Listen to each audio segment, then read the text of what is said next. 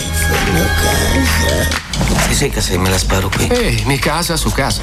No. Ci ubriachiamo, no. E eh, spacchiamo tutto. La radiamo al suolo, no. Questa merda di casa! Allora, no, no, no, un attimo. Sono qua a casa! La tua casa è piccola ma carina, Jack. Hello, c'è nessuno in casa, eh? Dieci anni per venire a casa mia. Come mai? Adesso viene, come mai? Che puzzava? Questa casa è così piena di gente che mi fa vomitare! La, ca- la casa, la casa, quindi singolare, la casa. Giube, siamo a casa. In modalità smart working.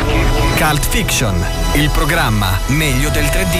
Ben ritrovati su Cult Fiction, benvenuti in questa terza puntata. Io sono sempre Denise e con me c'è sempre Tore Ucheddu. Che bellino, oh. Tore. Oh. Di cosa parliamo oggi? Cult Fiction tre per tre. Quali sono gli argomenti di questa puntata? Allora, innanzitutto ricicliamo un po' di roba. Cerchiamo di fare un po' di economia del materiale, perciò vi facciamo ascoltare un'intervista molto interessante. Tu non c'eri, eri a Nanna, sei rimasta a letto il giorno, eh sì. Quando io sono andato all'hotel Regina Margherita, ho fatto bene a restare a Nanna perché pioveva, che era una tragedia, e intervistare Salvatore Mereu, mm-hmm. Quindi attore incontra attore. Esatto, per il film Assandira, Assandira il nuovo, l'ultima fatica di Mereu. Esatto. Un gran bel film che vi consigliamo di andare a vedere eh, presto, perché è uscito nelle sale di tutta Italia, mm-hmm. Quindi lo trovate ovunque, quindi ovunque voi vi troviate troverete Assandira in sala e vi aspetta. Esatto. Ma siccome siamo anche tecnologici, noi mm-hmm. non andiamo a vedere solo i film che escono in sala, ma anche quelli che escono in streaming, esatto. E che invece erano destinati alla sala. Siamo tecnologici, è di... un modo per dire che siamo pigri. Esatto. Perciò siamo rimasti sul divano a guardare Mulan, Mulan. alla modica cifra di ventuno virgola novantanove euro, nonostante avessimo l'abbonamento Disney Plus. Maledetti. Maledetti. Eh, sarà un film maledetto, eh. come sono maledetti quelli della Disney. Lo rivolteremo come un calzino e insomma, a caldo, ovviamente. A caldo, caldissimo. È la recensione che ci piace calda. Per concludere poi con un altro capolavoro del cinema cinese. Esatto, un altro capolavoro del sollevante. Con Bruce Lee che terrorizza anche l'Occidente, l'Occidente signori e signori. A urla, schiaffi, oh, calci no. e trappe il peli dal tetto di Chuck Norris. Cosa spoiler, spoiler! Ma, vabbè, restate... settantadue, cazzo. Eh, oh, eh. Spoiler. Vabbè, restate con noi per scoprire tutte le novità, esatto. di questa puntata. Nel frattempo ci ascoltiamo un brano per introdurre Mulan, che è Farò di te un uomo, tratto da Mulan del millenovecentonovantotto. Lo ascoltiamo. Cercate un fatto, io ve lo darò. Gli uni hanno vita corta, chi vivrà vedrà. E anche se voi siete deboli, lavoreremo ancora di più. Si vedrà l'uomo che non sei tu.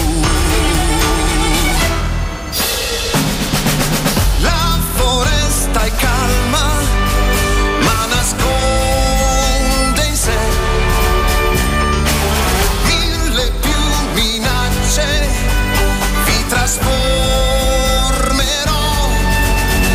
fino a far di voi degli uomini sempre pronti a tutto e poi degli eroi come me.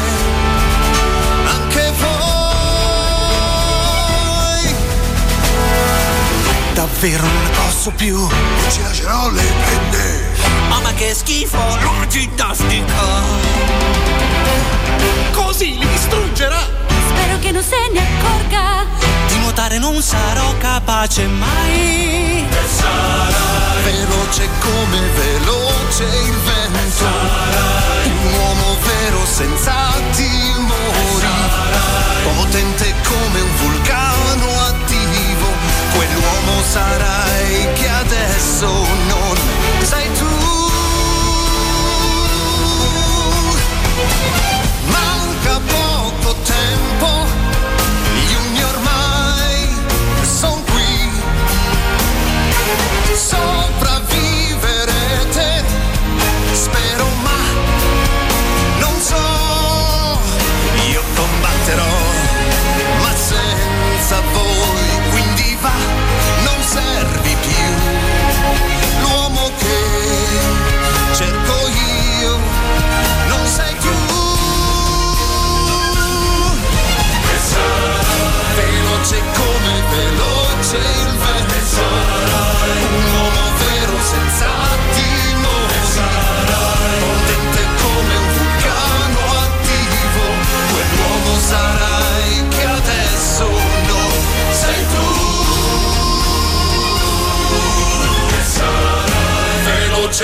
come veloce il vento, sarai un uomo vero senza timori, sarai potente come un vulcano attivo, quell'uomo sarai che adesso non sei tu. Ok, sulla nota di Mulan del cartone,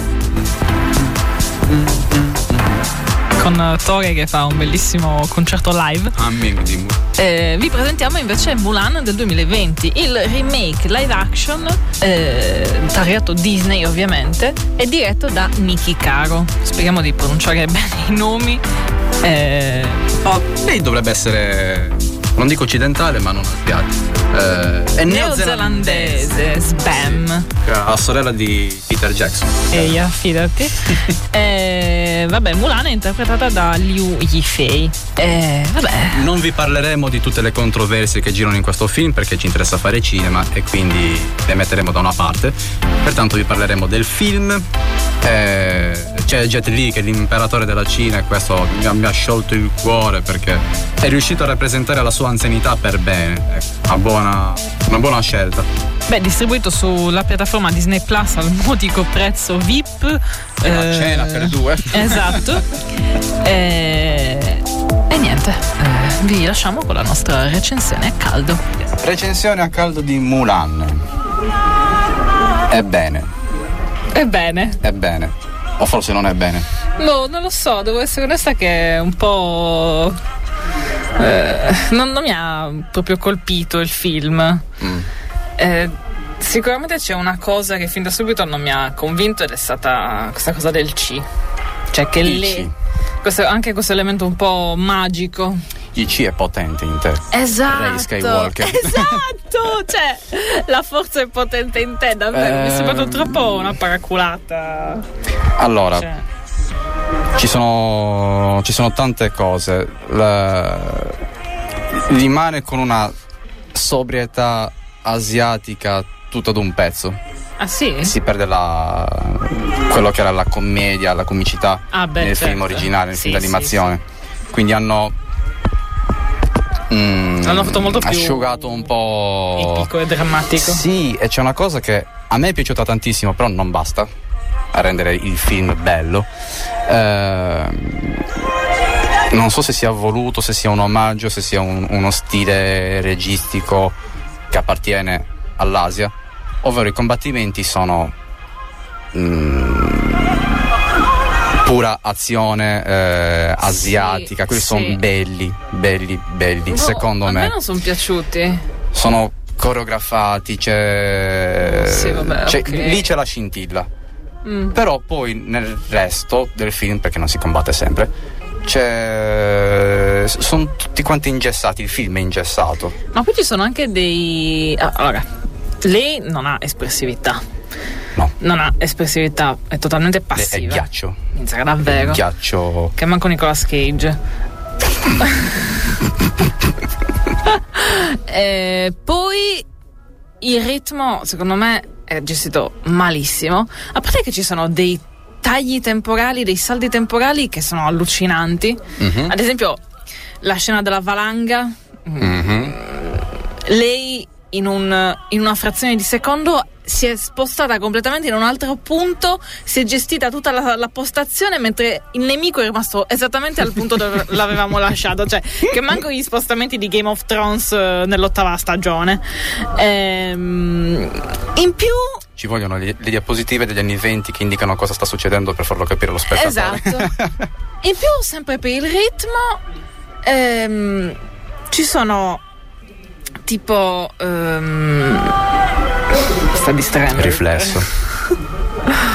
E il ritmo è gestito male, però a livello proprio registico, perché ci sono delle, nelle scene magari dinamiche, e la regia si sofferma poi su, sul fare dei dei dettagli o dei, eh, delle altre inquadrature da intermezzare in, in mezzo all'azione, che però sono superflue. Tipo, che so, mm. lei che sta correndo una scalinata immensa. Mm-hmm. Va bene l'inquadratura lontana, non mi serve che tu mi fai un dettaglio che poi mi dura cinque secondi di lei che ca- dei piedi che camminano, perché poi eh sì sì, sì è un'altra sequenza. Eh, cioè non... Vero. questo tutto, un po' in tutto il film, e poi fa queste zoomate in mezzo, è come se avesse fatto delle inquadrature un po' isolate che però in mezzo a tutto il film non si raccordano bene tra loro, a cui poi aggiunge il rallenti che sembra tutto... Tutto, tutto finto, tutto sospeso, un po'... Vorrebbe dare epicità, però... No, invece però no. no. Mm. Una cosa apprezzabile, che ovviamente non basta, c'è un, un'intenzione strana, nel senso, vogliamo migliorare il film del novantotto, però forse non abbiamo fatto bene i conti. No, nel senso, infatti, l'idea è buona. Esatto. In testa. Esatto. Però poi eh. lo vedi, forse abbiamo fatto una cazzata. Esatto. Eh, tipo... togliere l'ingrediente musical. Ok, l'hanno fatto. Bene. A posto. Però non è che si è migliorato. No, infatti. Nel senso, eh, ci sono i brani storici, magico. i brani storici che quelli che conoscono tutti quanti. Mm, eh, arrangiati. Sì, i temi vengono richiamati, i temi musicali, alcuni ben prepotenti, altri eh, giusto il cenno, però non è una scelta che ti dice "Ah, sì, ok, eh, dici sì, ah, hanno fatto così".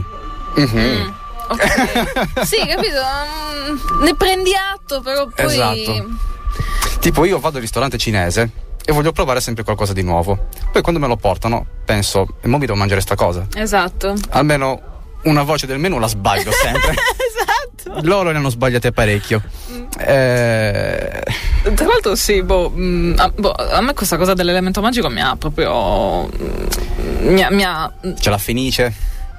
Esatto, al, al posto cioè, di Mushu. Esatto, mira, quando ho visto la Fenice, tutte le scene della Fenice secondo me erano ridicole. A parte che ogni volta che nominavano la Fenice io mi sentivo la voce in testa di Silente che diceva "Fanny è una Fenice, Harry".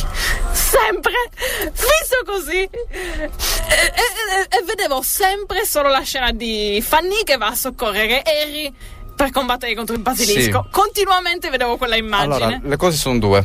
Dobbiamo richiamare o Harry Potter o Aladdin. Nel senso, se avessero messo Mushu in questo film sarebbe sembrato troppo il genio di Will Smith in Aladdin. Esatto. Quindi possiamo giocarci l'altra carta, Harry Potter. E allora eh, cioè il, il male minore era uno di questi. Ma il punto è che loro l'avevano detto che volevano fare una un film con una mitologia cinese più fedele, a quanto pare molto più fedele rispetto al cartone del novantotto. Esatto. Alla leggenda di Mulan. Esatto. La leggenda il punto popolare. È che bastava che rimanesse come eh, atmosfera, come, come dire, come mh, sottofondo alla narrazione, questo eco mitologico. Non c'era bisogno che mi mettessero davvero una fenice magica nel film, anche perché ci sono comunque delle differenze forti rispetto alla leggenda. Era un compromesso tra le due cose. Eh, ma hai capito, è come volevo sembrava fare una buona tutto idea. Ma non voglio fare tutto, ma poi non ti esce bene niente. Già. Oppure anche questa cosa del C che è potente in lei, cioè Star Wars. Più la fenice di Harry Potter, più c'è stata la scena finale in cui tutti dicono "Io credo in Mulan, io credo in Mulan", e mi è sembrato "Io Pan. credo nelle fate di Peter, di Peter Pan. Pan". Cioè mm, no, no, poi ripeto, eh, il problema più grande per me è il ritmo. Il ritmo che a- a- annulla completamente la, la, la, la spinta drammatica del film per rendere tutto molto epico e pomposo e eh, solenne, a cui si aggiunge poi una, una regia Mm, fatta di cioè, non, non eh, omogenea, ok? Che mm, ci sono tanti, troppo frammentaria, tanti espedienti, come se avessero lavorato più persone. Mm. Eh, ah, con idee diverse, certo, con, con idee, idee diverse, idee div- con idee diverse. È diventato tutto aurico, con idee diverse. C'è tipo Winnie Pooh con uh, gli occhiali da dandy. Sì. Eh, sì, è un, non è un pasticcione. No, però è, è completamente insipido, non, non ha. E poi mi è sembrato quasi par- paradossalmente mi è sembrato molto low budget. Non so perché, ma cioè mi sembrava. Se glielo dici si incazzano. Spoglio. Hanno voluto so. ventidue euro per. Mi è sembrato spogliissimo, però ti giuro, cioè, nonostante no, l- l'ambientazione erano così sovra, tutta, totalmente saturate al massimo. Sì. Talmente perfette da essere proprio fintissime. Questa cosa mi ha un po' tro- troppo, troppo pittorico, troppo, troppo perfetto per me era tutto, tutta l'ambientazione. E in più però c'erano, non lo so, le, le scene di battaglia mi sembravano proprio vuote. Cioè vedevo l- lo sfondo che era spoglio, totalmente mm, l'ambientazione deserta. Mi sembrava tutto come se non avessero, cioè era vuoto, capito? Non hanno arredato il set. Le inquadrature erano vuote. Cioè, cioè, se non c'era lei, c'erano magari un, c'era una persona sullo sfondo, non lo so, mi sembrava molto, molto strano, mi ha dato una sensazione vuota. Un'altra cosa, nel frattempo sono finiti i titoli di coda. Eh, un'altra cosa che ho notato e che mi è dispiaciuto, sono state sostituite anche quelle, però non con la stessa forza eh, narrativa. Nel novantotto c'erano tanti simboli, ovvero lei che si taglia i capelli, e quella scena è bellissima in quel cartone. Eh, qua qua no. Sì, quando qua hanno la, la, il suo conflitto interiore è reso in altri termini, con che potevano essere delle buone idee. Con l'altra pers- persona. Con la, con la streghetta. Che gestisce la forza, ecco. Sì. Qui deve spartire la forza. Che è il suo. È la sua l'altra, l'altra metà, sì, il suo alter ego. Eh, Però no. no. Cioè, no. Secondo me si sono riuniti al tavolo. Mettiamo questa qua che fa così, così, così. Sì, sì, sì, sì. Sai che forse aveva ragione l'altro che diceva di farle tagliare i capelli. Mm. boh. Mm. C'è Jet Li che fa l'imperatore. Imperatore! Eh... Non lo so. Non... Sì, quello era figo. Tra i, film, tra i remake della Disney, secondo me. È deboluccio. Molto, molto, molto debole.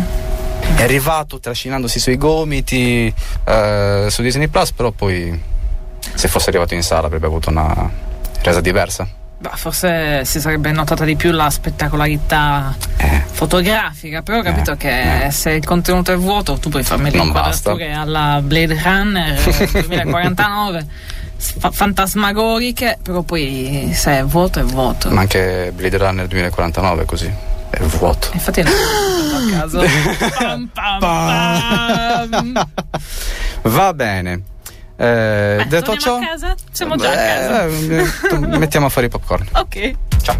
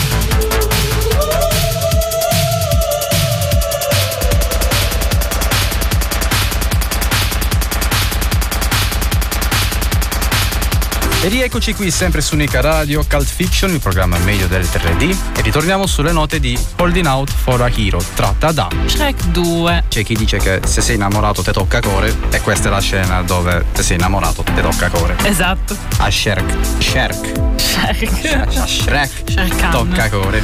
Eh... È il momento dei trailer. Esatto, abbiamo il nostro pacchettino di trailer tattico che diventano sempre di più ogni puntata. Sì, è giusto, è giusto, è giusto così, vuol dire che stiamo nutrendo le sale cinematografiche a dovere. Eh, ma è un, è un fake, nel senso che sono sempre di più, ma sono sempre uguali alcuni. Eh vabbè, l'assortimento cambia piano. Sì, siamo okay. Un passo dopo l'altro, troveremo robe nuove, ma ci sono robe interessanti. Ok, ce li ascoltiamo. E se un giorno scoprissi che sono i tuoi ultimi momenti accanto al tuo migliore amico? Che ci fai qui? Mi sono trasferito, non ti mollo più. Arriva al cinema il nuovo Quasi Amici. Devo sapere cosa hai voglia di fare, così lo facciamo insieme.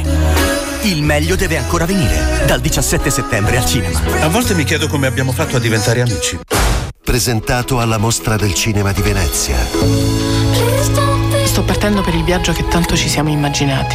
Annoterò tutto sul blog, così saprai sempre dove trovarmi. Jasmine Trinca, Clive Owen. Mi chiamo Penno. Qual è il tuo segreto? Ne ho troppi.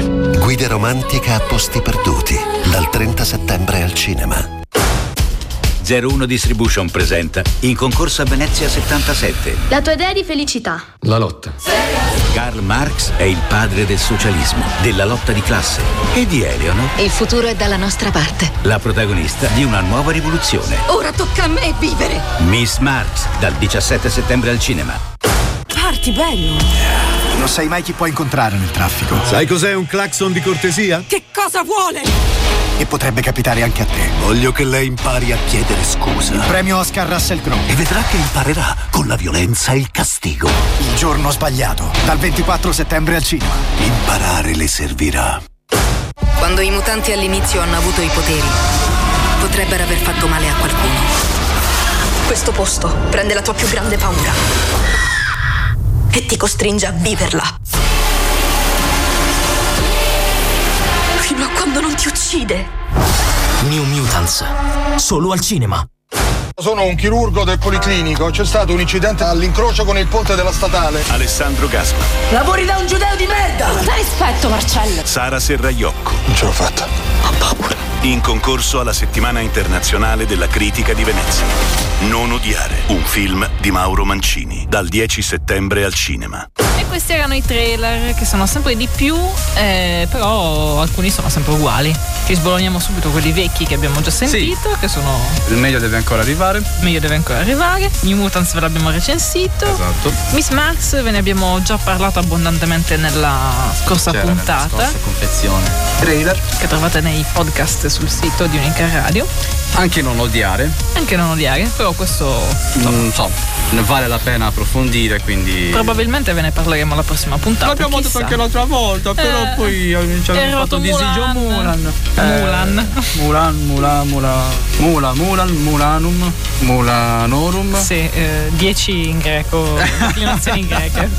Eh, quindi ci rimangono di nuovo Guida romantica ai posti perduti, che ha un cast particolare perché vediamo Clive Owen insieme a Jasmine Trinca. Una coppia, una coppia originale, una coppia simpatica. È un Ci film, uh, sì, un film di Giorgia Farina. Oh. Descritto come due solitudini al bivio della vita. La più, criptico, più criptico di così, insomma. Beh, sa, sa affascinare, ha un certo appeal in qualche modo. E poi abbiamo, abbiamo un giorno di, di ordinaria follia. Che ci è sfuggito no, di mano, oh, però. Non è vero. Eh, se un giorno di ordinaria follia fosse ambientato ai giorni nostri. Ai giorni nostri e con un po' di nervoso in più. E diventa poi, quindi, Il giorno sbagliato. Che è il nuovo film del premio Oscar Russell Crowe. Esatto. Che impazzisce e fa un giorno di ordinaria follia, ma con più sangue e più violenza. Il sfulgere a mano. Mm-hmm. Mm, e anche infatti, il volante, mi sa. Il volante. Il piede della tuccia, ragazzo. Unhinged in inglese. Eh... Che attendiamo. Uscirà a fine mese. Mm-hmm. E magari ce lo segniamo. Sì, ce lo guardiamo. Se non ci cazziamo troppo dopo il film. Potrebbe essere una recensione a caldo. Violenta. Bollente. Si alzano le temperature. Esatto. Detto ciò, ascoltiamo un altro brano? Ci ascoltiamo un brano. e si tratta, ora sfoglio più piano, e si tratta di I'm Gonna Love Me Again, brano di Elton John tratto da Rocketman che si è aggiudicato il premio Oscar. Ascoltiamo.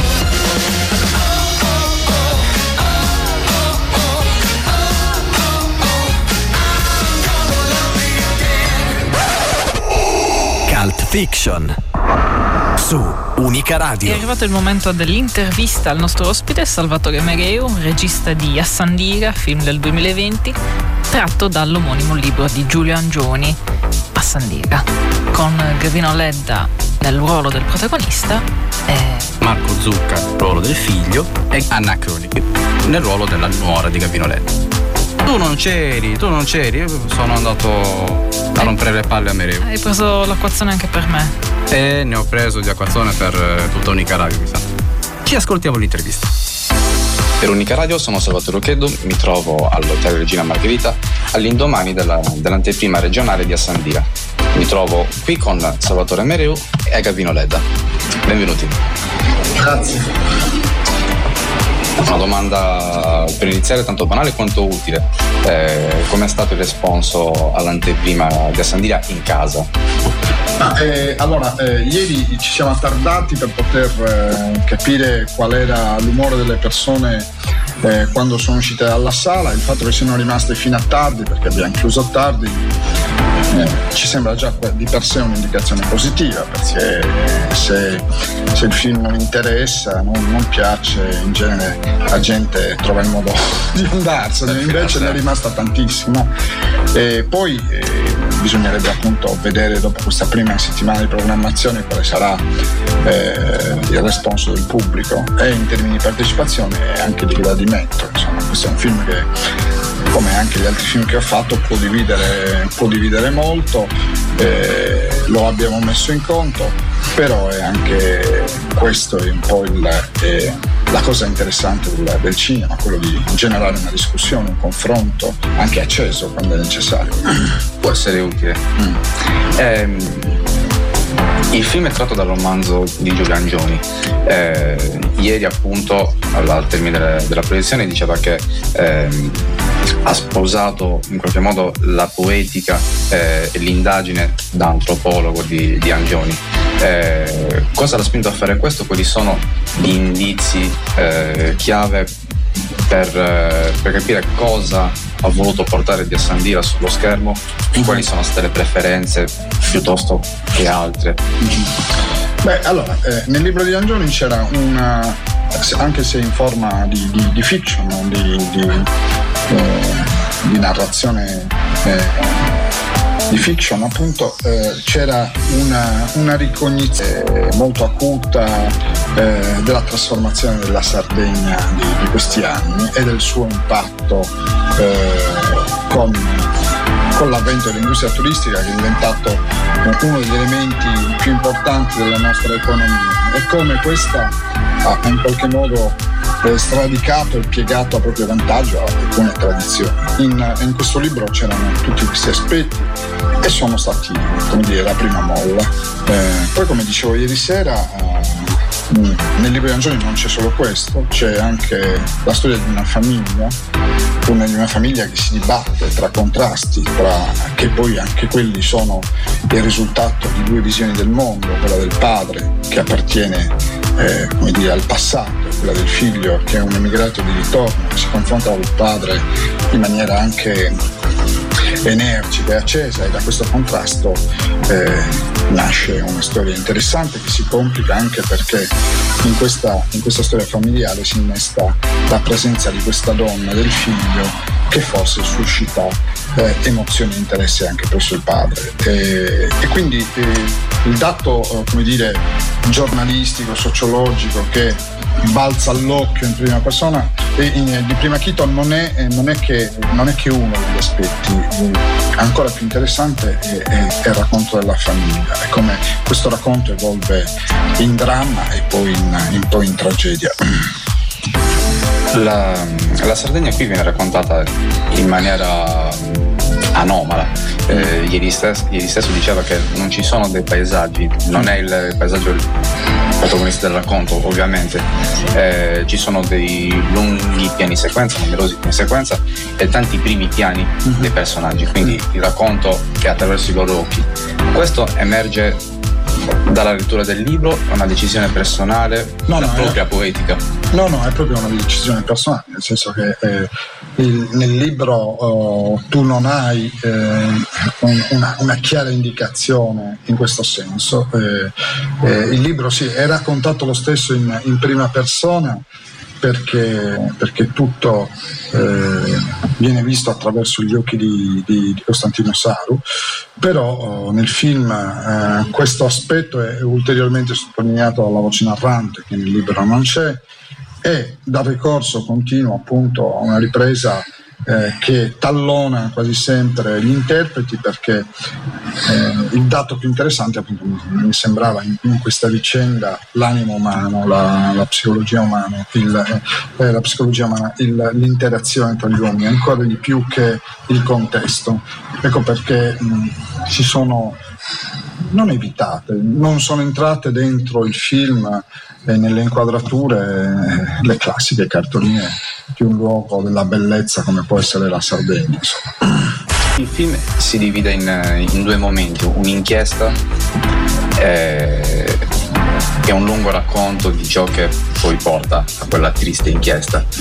Eh, sono divisi nettamente e l'inchiesta può essere lo stesso sguardo del regista, ovvero il magistrato indaga, può essere un alter ego sia dell'autore che del regista, eh, sì. del dramma umano che avviene nel racconto.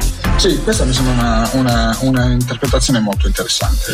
Eh, allora, il regista spesso è dietro a tutti i suoi personaggi, come qualsiasi narratore, no? È, è, è probabilmente il personaggio che, ma non, che potrebbe essere più vicino È, è, è proprio quello di Costantino, ma è, è, è molto interessante quello che dici, perché il magistrato è, è, è, è la figura eh, che più di tutte eh, prova a, a dare una dimensione mh, di questa pietas, no? che, che, che, che, che viene fuori dal suo personaggio, ma che è Eh, che ammanta un po' tutta, tutta la storia. Eh, in fondo, eh, come il magistrato, anche il narratore eh, non, non dà un giudizio su quello che accade. Eh, prova a raccontare dei fatti senza parteggiare per, per, per nessuno e, e senza eh, mettersi al di sopra giudicando questo o quello. Eh, in questo senso eh, il personaggio del magistrato eh, può essere molto avvicinato a quello del narratore. ehm, parlando di Assandira come, come progetto, dicevo prima, è arrivato finalmente nelle sale dopo una lunga gestazione, a tanti anni dal, dall'uscita del, del racconto di Angioni, che è del duemilaquattro, se non sì, mi sbaglio. Sì, ma noi non è che abbiamo cominciato a, a pensare di fare un film quando il libro è uscito. L'idea, eh, noi, noi, io sapevo del libro perché mi era stato segnalato e, e l'ho letto, ma eh, da che è uscito il libro io ci ho fatto, in mezzo ci ho fatto due film, perché ho fatto sia Sonetaula che, be- che Bellas Mariposas. Soltanto dopo ho pensato che questo potesse essere il progetto. Tempi fossero maturi. Eh, sì, sì, sì. È anche un film infatti molto impegnativo, ha una lunga gestazione e anche a livello pratico, nel, nel sporcarsi le mani durante la, la realizzazione, c'è tanto lavoro dietro, ci sono delle, anche delle scene che rendono l'idea di, di questo, cioè senza fare spoiler, molte scene che hanno un impatto visivo molto forte. Mm-hmm. Beh, è stato un film complicato da gestire per le risorse che avevamo, perché era un film quasi tutto in esterni, eh, dove era previsto l'utilizzo degli animali, c'erano molti attori non professionisti, eh, tutte queste scelte in genere portano incognite in una lavorazione che è stata poi, eh, come dire, funestata anche dalla meteorologia. E detto questo, però, avevamo una grande motivazione a raccontare questa storia e quella poi ha vinto su tutto, anche sulle difficoltà che ci sono oggettivamente state. E in più aggiungici anche il fatto che oggi mettere in piedi, mettere in cantiere un film come questo in Italia non è facile, si tende sempre a cercare dei prodotti che, che inseguono delle ricette già collaudate, che assicurino un guadagno, un guadagno facile, per cui un produttore difficilmente eh, come dire, metterebbe delle risorse su un progetto come Assandira, e non è un caso che, che, che, che poi siamo noi a produrlo, proprio perché la produzione normale tende a, a, a frequentare appunto la commedia. Altri film. Accennavi anche alle scelte a livello di casting, ci sono molti attori non professionisti eh, e personaggi che ritornano sullo schermo invece. Eh, come sono state le scelte di casting? Cioè, quali sono stati i, i parametri, ecco, anche a livello dei personaggi, degli attori non professionisti? Ma io mi, mi fido fondamentalmente soltanto di un istinto, nel senso che quando vedo e ho davanti a me eh, la faccia ritengo essere giusta per il personaggio che ho in mente, eh, faccio la scelta senza preoccuparmi se eh, forse anche con qualche azzardo, senza preoccuparmi troppo se, se la persona che ho davanti ha un, davvero un curriculum come attore oppure semplicemente uno che nella vita fa altro. E infatti in genere eh, nei miei film c'è sempre questa commistione di, di persone che, come dire, eh, vengono da, da altre professioni e, e, e magari eh, si trovano a interpretare un ruolo solo perché sono state chiamate in causa in quell'occasione, e altri che invece, nel caso del nostro film, ad esempio sia l'attrice Anna Croni che il magistrato Corrado Giannetti sono degli attori di professione. E Ledda, che è il protagonista, sì. eh, sappiamo cosa fa nella vita. Eh, ora Assandira eh, affronterà il tour nelle sale, eh, ci sono delle aspettative, ci sarà anche una tappa eh, a casa di Giulio Angioni, mi pare. Sì, faremo una proiezione a ottobre eh, eh, proprio a Guasila. Eh, credo eh, in occasione di un festival che festival dell'altrove sì, dell'altrove eh, dove già ero stato eh, eh, eh, ed è doveroso andarci per, per omaggiare l'autore di questo libro, insomma. il futuro il futuro prossimo eh, riposare no, no, non si ferma mai di pensare, però adesso sono molto impegnato nell'accompagnare questo film, perché la presenza del regista e degli attori Eh, accorcia le distanze col pubblico, certo. eh, e gli dà una motivazione in più, insomma. Benissimo, allora buona fortuna ad Assandira e grazie. Buona fortuna a voi. Grazie, grazie. Grazie mille. Cult Fiction su Unica Radio. Resta in contatto con unicaradio punto it. Collegati sul nostro sito per trovare tutte le informazioni sulle iniziative dell'Università di Cagliari. Resta in contatto con noi. unicaradio punto it. Oh. Father, tell me, do we get what we deserve? Oh, we get what we deserve.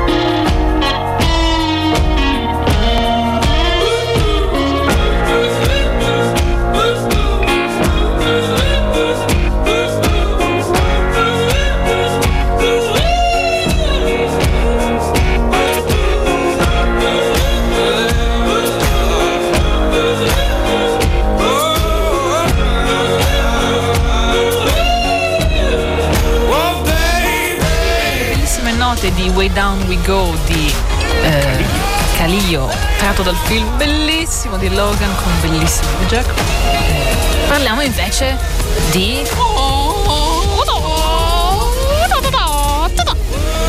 chi è? Un gatto in amore.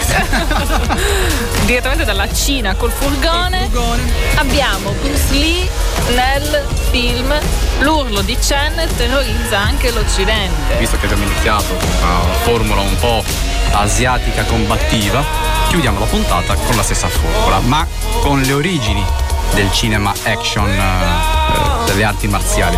Scritto, diretto e interpretato da, da Bruce Lee, Lee con un allora esordiente Chuck Norris magnifico e peludissimo. Eh, sì, è un, è un cult, un vero cult del cinema action pop degli anni settanta ottanta, questo del settantadue, Bruce Lee all'apice del suo wow, wow, wow, wow. E noi ve lo riassumeremo in maniera altrettanto wow.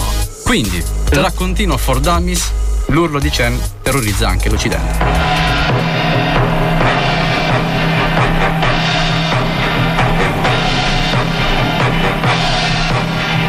Quando Mulan non era ancora nata, c'era una volta in Cina, c'era una volta in Italia, in Italia. c'era una volta a Roma un turista, un turista passeggero cinese, che già ai tempi veniva guardato male. Sì, infatti la prima scena è proprio disagio, autodiscriminatoria. Mm. Sì, questo tipo che aspetta e viene fissato da una vecchia, e poi la vecchia se ne va. Finalmente, e lui rimane lì, si rilassa e terrorizza un bambino. E terrorizza un bambino perché ha fame. Mangiare! eh? Ah, mangiare! Mamma! E questo scappa, cade il gelato, fugge, chiama la mamma. Perché... E allora, dopo che abbiamo terrorizzato innanzitutto un bambino in Occidente, è il momento di terrorizzare un intero ristorante in Occidente.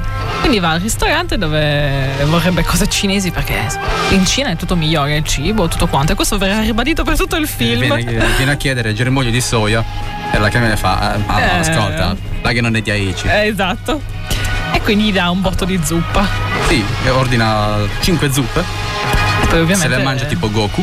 Deve andare a, a sfoltirle poi in bagno. Questo è un, un qualcosa che si ripeterà per uh, una buona film. parte del film, tipo Bruce Lee che si caga addosso e deve cercare un bagno anche nei momenti meno opportuni.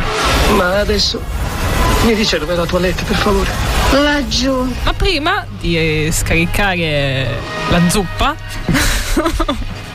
incontra la sua la signorina, la sua amichetta, sì, che deve proteggere. Qui sappiamo uh, l'obiettivo del film: proteggere la ragazza, su richiesta di suo zio, proteggerla da un gruppo di loschi figuri italiani e cinesi. Sì, la globalizzazione, esatto, permette anche questo, che le malintenzioni vengano in un unico obiettivo corale: proteggerla, perché lei ha aperto un ristorante e questo ristorante è un punto strategico, è ambito, dato vicino cose criminali, e questi loschi figuri vogliono il ristorante ad ogni costo. Ma Bruce Lee è qui per fermare tutto ciò. Esatto. Tra un uh, viaggetto turistico in, a Roma, dove le vacanze romane di Bruce Lee. Esatto. Dove le fontane usano troppa acqua e potrebbero essere usate per irrigare centinaia e centinaia di, di risaie. E, e tra il cibo italiano che non va bene, quello cinese è migliore, e tra incontri ambigui di Bruce Lee con uh, vogliose donne italiane. Sì, c'è una bellissima, non mi ricordo il nome, eh, che nei titoli di testa è accreditata proprio come bella donna italiana. Eh beh, onesti, sono onestissimi. Sì. Quanto è brava, cioè, la bella donna italiana.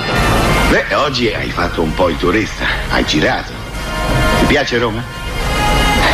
Ma non lo so, da quando sono arrivato ho sbagliato tutto. Beh, ti ci vorrà un po' di tempo per ambientarti. In tutto ciò facciamo la conoscenza della, del team del ristorante di, dove va, che deve proteggere Bruce Lee. Mm-mm. Wong, lo staff. Sì. Lo staff del ristorante, che pare essere uno staff di ordine, valido, Ottimi. autentico, rappresentativo. Ma sono cinesi, sono delle ciofeche. Però imparano le arti marziali giapponesi, e sì, questo a Bruce Lee non va bene, si incazza parecchio. Eh sì, perché la Cina è meglio di tutti. Facci vedere, dacci una dimostrazione sull'uomo. Beh, potrei farvi del male. Che? Ci prendi in giro. Joe, non farti pregare, hanno dei grossi cuscini protettivi, non puoi fargli del male. E avanti, dagli questa lezione di Kung Fu. E quindi lui insegna poi eh, sì, le è arti. Una, è un cruccio di, di Bruce Lee, perché qualsiasi cosa venga tirata in ballo, lui dice che non gli frega niente di nulla. A lui piacciono esatto le arti marziali. Continua a dirlo a tutti poi. Sì, tu, tu, tu. Mi intendo solo delle nobili arti marziali. Bene. Attento. Uh, uh, mi scusi, non le interessa. Tutti si accolla, quello che si direbbe oggi, che si accolla a tutti per dire che gli piacciono le arti marziali. Mm, mm, mm, Quindi, eh, però stiamo pallino. Sì, stiamo perdendo di vista la trama. Qual è la trama? Cosa deve succedere adesso? Ci sono tre punti fondamentali. Bruce Lee mena all'inizio del film, Bruce Lee mena durante il film, eh, Bruce Lee mena molto alla Chuck fine del Norris film. Però sottolineiamo. Esatto, perché eh, questi Chinese Mafia abbiamo detto voglio un ristorante e tentano parecchie volte, eh, vanno al ristorante terrificante, si scoraggiano anche i clienti a entrare perché esatto. Così il ristorante fallisce e loro sono costretti poi a levarlo fuori. Che cosa? Andate a mangiare in un altro posto subito, andiamo via. Esatto. Eh, e lì da una prima dimostrazione di forza tornano dentro il ristorante e menano non tutti quanti, però Bruce Lee fa una cosa, intima di non ritornare. Io non me ne vado, e se piantate altre grane qualcuno non esce vivo. Ripeti la lezione. Tu, tu, tu non te ne vai, e se combiniamo altri guai ci rimettiamo la pelle. Sentito? Ehi, sgombrate i caduti. Oh. Avanti ragazzi, e portateli fuori. E invece loro poi ritornano per la terza volta. Allora cosa decide il capo gangster della Chinese Mafia? Di combatterlo, combattere Bruce Lee che è prodotto dalla Cina, come senza furgone, arti marziali. Esatto. Allora lo combatte con la sua stessa arma, ovvero chiama dei campioni, diverse nazionalità, per farlo confrontare con loro, e quando riuscirà a sconfiggerlo avrà finalmente possibilità di prendere il ristorante e utilizzarlo come meglio crede. In tutto ciò il eh, proprietario del ristorante non ne può più le palle, cioè alla, ha le scatole piene di eh, esasperato. È esasperato da questa situazione di violenza e dice che alla, alla violenza non si può rispondere con altra violenza, quindi lui suggerisce alla, alla fanciulla cinese di convincere Chen a andarsene e tornare in Cina, eh, perché se la vedrebbero tra di loro in maniera più diplomatica. È difficile per te, ma vedi, tu devi pensare anche a Chen, è venuto qui per aiutarci, lui sarebbe il primo a cadere sotto i loro colpi. E allora? Deve andarsene via, che parta come vogliono loro, è nel suo e nel nostro interesse, credimi. E se invece rifiuta? Devi essere tu a convincerlo, eh, digli che partito lui ci sarà più facile trattare con quella gente. Ma senza Chen addio speranza di tenerci il ristorante. Ah, non è detto, cercheremo di guadagnare tempo e chi lo sa, a forza di perdere clienti il locale non gli interesserà più. Eh, questo non succede ovviamente, eh, la violenza continua e eh, il padrone, questo, il padrone del ristorante decide di fare un po' il doppio gioco, e durante uno degli scontri finali eh, tra il suo gruppo di il gruppo dei camerieri, ecco, la nazionale camerieri contro la nazionale mafiosi, esatto, si scontrano, lui invece pugnala alle spalle letteralmente i suoi compagni. Ma che bastardo! È tradimento. E nel mentre cosa sta succedendo al Colosseo? Qualcosa di ci epico sono, ci sono i gladiatori i gladiatori, I gladiatori. Sì. Abbiamo Bruce Lee che incontra l'ultimo grande campione, l'americano Colt Chuck che Norris. È un rossissimo e pelosissimo Chuck Norris con un casco di banana in testa un casco di banana in testa il Chuck Chiquita sotto. E, e chi è l'arbitro di questa partita? Un bellissimo gattino piccolino che tra le rovine di, del Colosseo gioca con una pietruzza e nel mentre eh, guarda la partita e poi sì. Fa anche mentre Bruce Lee fa perché lo sta imitando, il gatto non lo vede bene. Esatto, si menano come animali. Bruce Lee le busca le all'inizio busca le forte. busca le busca parecchio, solo però che poi Chuck Norris ci rimette un po' di peli eh, eh si, si aggan- pensava che avesse un maglione. invece no. E invece era lui. Eh, quindi poi si guarda la mano, oh cazzo, eh, non volevo davvero, credimi. Eh, che schifo. E qui abbiamo il titolo del film, perché Bruce Lee dopo che si stanca il menato da Chuck Norris tira fuori la tecnica del dragone, quindi The Way of the Dragon, il titolo originale del film, e per Chuck Norris sono cazzi amari perché non è ancora Walker Texas Ranger, eh no, è solo Era una comparsata in un film questo. di Bruce Lee, e quindi le butta il braccio, la testa, la schiena, lo sbatterlo, lo ammazza, percuote poi. E poi lo ammazza. E niente, quindi si risolve la questione. Sì, poi Bruce Lee trova il traditore. Ora tocca a te! Mena pure lui, eh mena anche la banda mafiosa, mena tutti. La banda bassotti. E finisce con lui che se ne torna in Cina. Ha fatto quello che gli ha chiesto di fare lo zio e prende agli e se ne va. Il suo fagotto a casa, lasciando una struggente donzella italo-cinese a piangere per il suo, la sua partenza. E coi titoli di coda e la musica in sottofondo il film si chiude in maniera epica. Mille violini suonati dal vento, tutti i colori dell'arcobaleno vanno a fermare una pioggia d'argento, ma piove, piove sul nostro amore.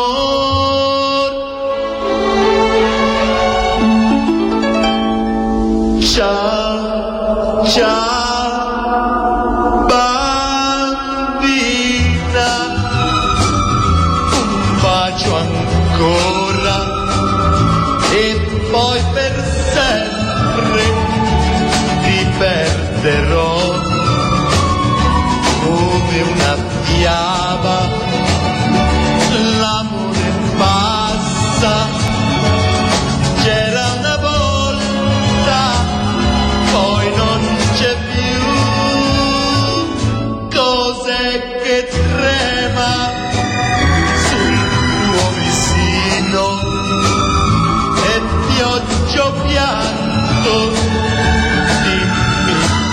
Se vorrei trovare parole nuove, ma piove, piove sul nostro amore.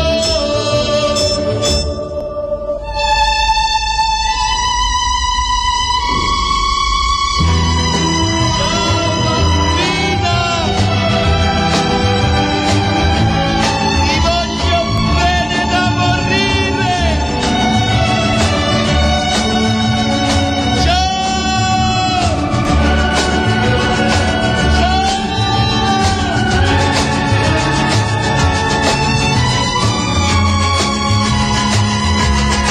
da morire. Ciao, ciao, ciao, ciao bambina, non ti voltare, non posso dirti, rimani ancora, vorrei trovare parole nuove, ma piove, piove sul nostro amore. E sulle note di Ciao ciao bambina di Domenico Modugno, altrimenti nota come Piove, piove, governo ladro, ci ritorniamo su Cult Fiction per chiudere questa puntata, la tre per tre, ma prima di salutarci consigli per gli acquisti. Mm-hmm. Vi ricordiamo di seguire Unica Radio sul sito ufficiale w w w punto unica radio punto i t e sui canali social ovviamente, perché siamo tutti connessi e voi dovete connettervi con Unica Radio su Instagram, Facebook e eh, YouTube anche. Telegram. Telegram, è vero, anche su Telegram. Ma soprattutto dovete connettervi con Cult Fiction, sempre su Faccia da Libro, e, eh, ma soprattutto su Sull'Instagram. Eh, sull'Instagram, sì, sul favoloso mondo di Instagram, dove si pubblicano tutte le fantasmagoriche cose, cose che facciamo sì, esatto, dentro e fuori dalla radio. E detto ciò, vi diamo appuntamento a giovedì prossimo, sempre alle venti, sempre su Unica Radio, sempre con Cult Fiction, il programma meglio del tre D, con le voci di Denise e Tore. Un abbraccio, un bacio, buona visione, andate al cinema, ciao. Telefono casa. Se sei casa me la sparo qui. Ehi, mi casa su casa. No. Ci ubriachiamo, no. Eh, spacchiamo tutto. La radiamo al suolo, no. Questa merda di casa. Allora, no, no, no, un attimo. Me... Sono a casa! La tua casa è piccola ma carina, Jack. Hello, c'è nessuno in casa, eh? Dieci anni per venire a casa mia. Come mai? Adesso viene, come mai? Che puzzava? Questa casa è così piena di gente che mi fa vomitare. La, ca- la casa, la casa, quindi singolare. La casa. Giube, siamo a casa. In modalità smart working. Cult Fiction, il programma meglio del tre D.